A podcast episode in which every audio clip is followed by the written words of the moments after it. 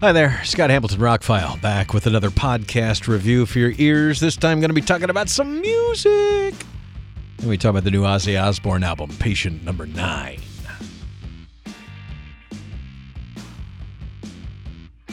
Yeah, I guess I am a little more animated at work. I'm recording another podcast at work because I'm still working in my home studio. So the album came out last week. Been listening to it for a few days in my car, my headphones. We played every single song off of it over the weekend on my rock station here in Alaska.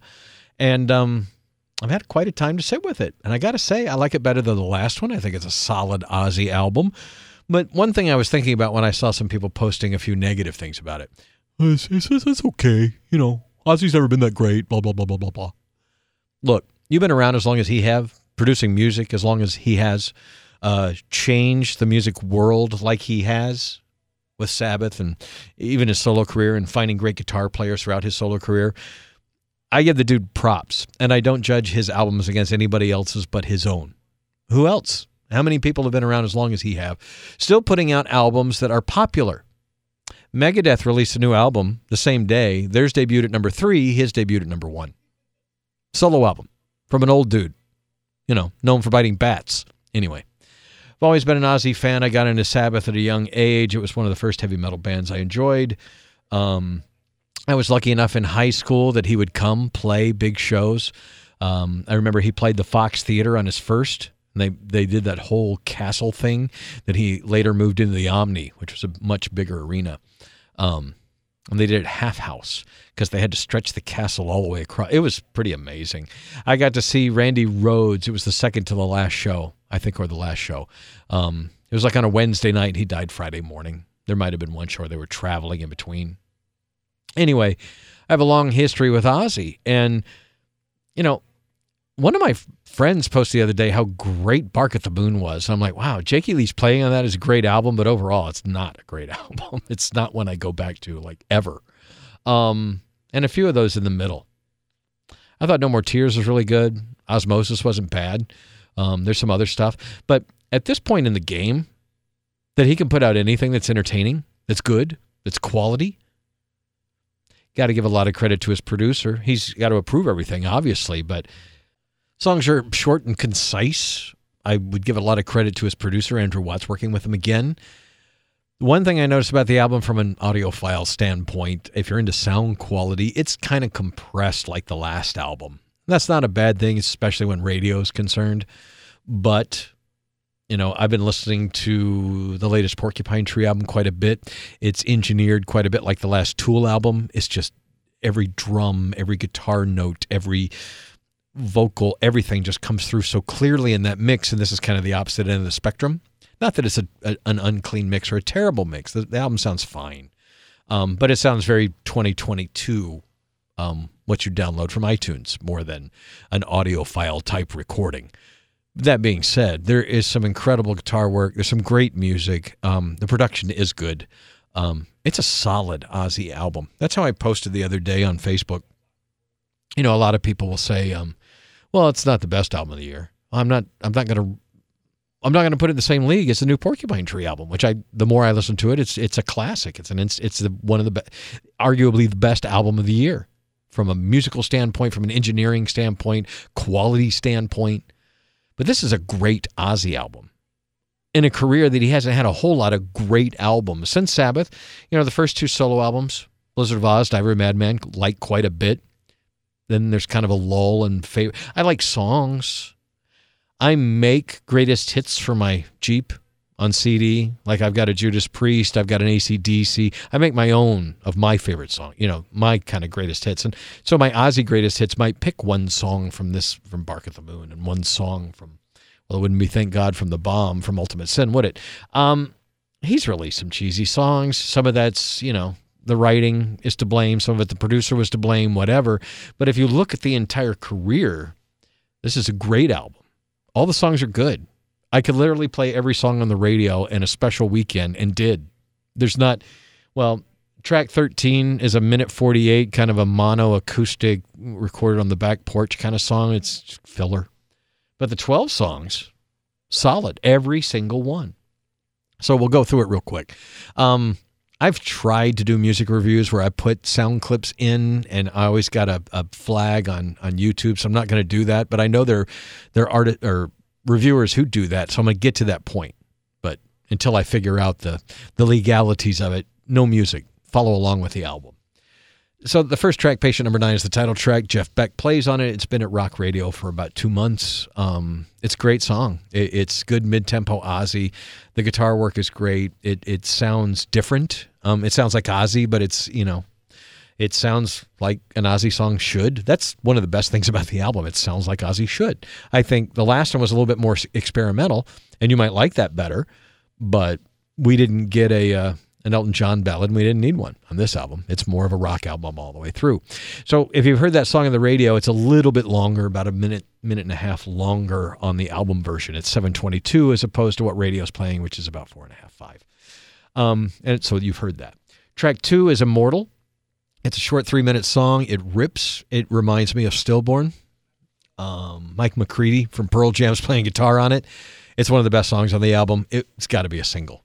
It just it it's quintessential Ozzy. Next, Parasite, Zakk Wylde song, four minute song. Another one. It's short, it's concise, it's hot. Um, Zakk Wylde's guitar playing is amazing. Um, it's got a good hook, which is something you don't usually say about rock songs or metal songs. But um, I wouldn't call the album metal, although there is some metal riffage, there is some metal-ish. But I've never called Ozzy metal. I, you know, Black Sabbath was the original heavy metal, but by today's standards, they're kind of dark hard rock really. Um, so Ozzy's been not, you know, back in the 80s when I was going to see both, Ozzy was more of a rock thing, and Metallica was the metal thing. Iron Maiden was the metal thing. Judas Priest was the metal thing. Um, Ozzy was more on the other side, but I don't know. Metal fans love him, always will, because of his connection to Black Sabbath, and who wouldn't? So that leads us to track four, which is No Escape from Now, which is one of the Tony Iommi tracks. It's six and a half minutes, 647. Um, it sounds like Sabbath. It sounds like Tony Iommi. It. Uh, I don't want to give any surprises away in this album if you haven't listened to it yet, but it's really, really good. So up to track five is the new single that they've released to radio as of last Friday. There's a video for it that the guitar player doesn't appear in it, but the guitar player is Eric Clapton. And that's just one of those names I never thought would be on an Ozzy album, but I'm glad he is. It's a good song. It's another mid tempo song. It sounds great on the radio. Um, you can tell it's it's Eric Clapton. That's one of the best things about it. He starts playing over the top, almost like Layla, and then he's got the guitar solo. It just sounds like slow hand. It's wonderful. It, I, I, really dig the song. Uh, we instantly threw it on the radio here, swapped out Patient Number Nine for that one because we'd played that for a while. Um, I did read a story. I'll insert this. There was a story in Rock and Roll Show Prep for radio stations uh, a couple weeks ago, right before the album came out, that Eric Clapton asked Ozzy to change one of the lyrics in that song. He says something like, um, well, the, the whole idea behind one of those days is one of those days is so bad you lose your grip on everything. Um, like he said, it's one of those days so bad I don't believe in Jesus. Um, now, if you know anything about Ozzy or watched this documentary, you know he's very much into Jesus and uh, Christianity. But they always play with his his you know his persona, if you will, and his his public persona. And so there's a line that they repeat several times in it where he doesn't believe in Jesus. So I guess Eric Clapton had a problem with it, but once Ozzy explained things, um, Eric Clapton was okay with it because it's on the album. It's a good song, perfect choice for a single. I think it's going to do well. Next is uh, track six, which is the second song with Jeff Beck called A Thousand Shades. It's four and a half minutes long. It's another great song. Wow. Why did Jeff Beck and Ozzy not work together before? I know Ozzy was known for working with young, hot guitarists, but he's working with some of the best on this album. I mean, Tony Iommi, Mike McCready, Eric Clapton, and Jeff Beck. That's solid.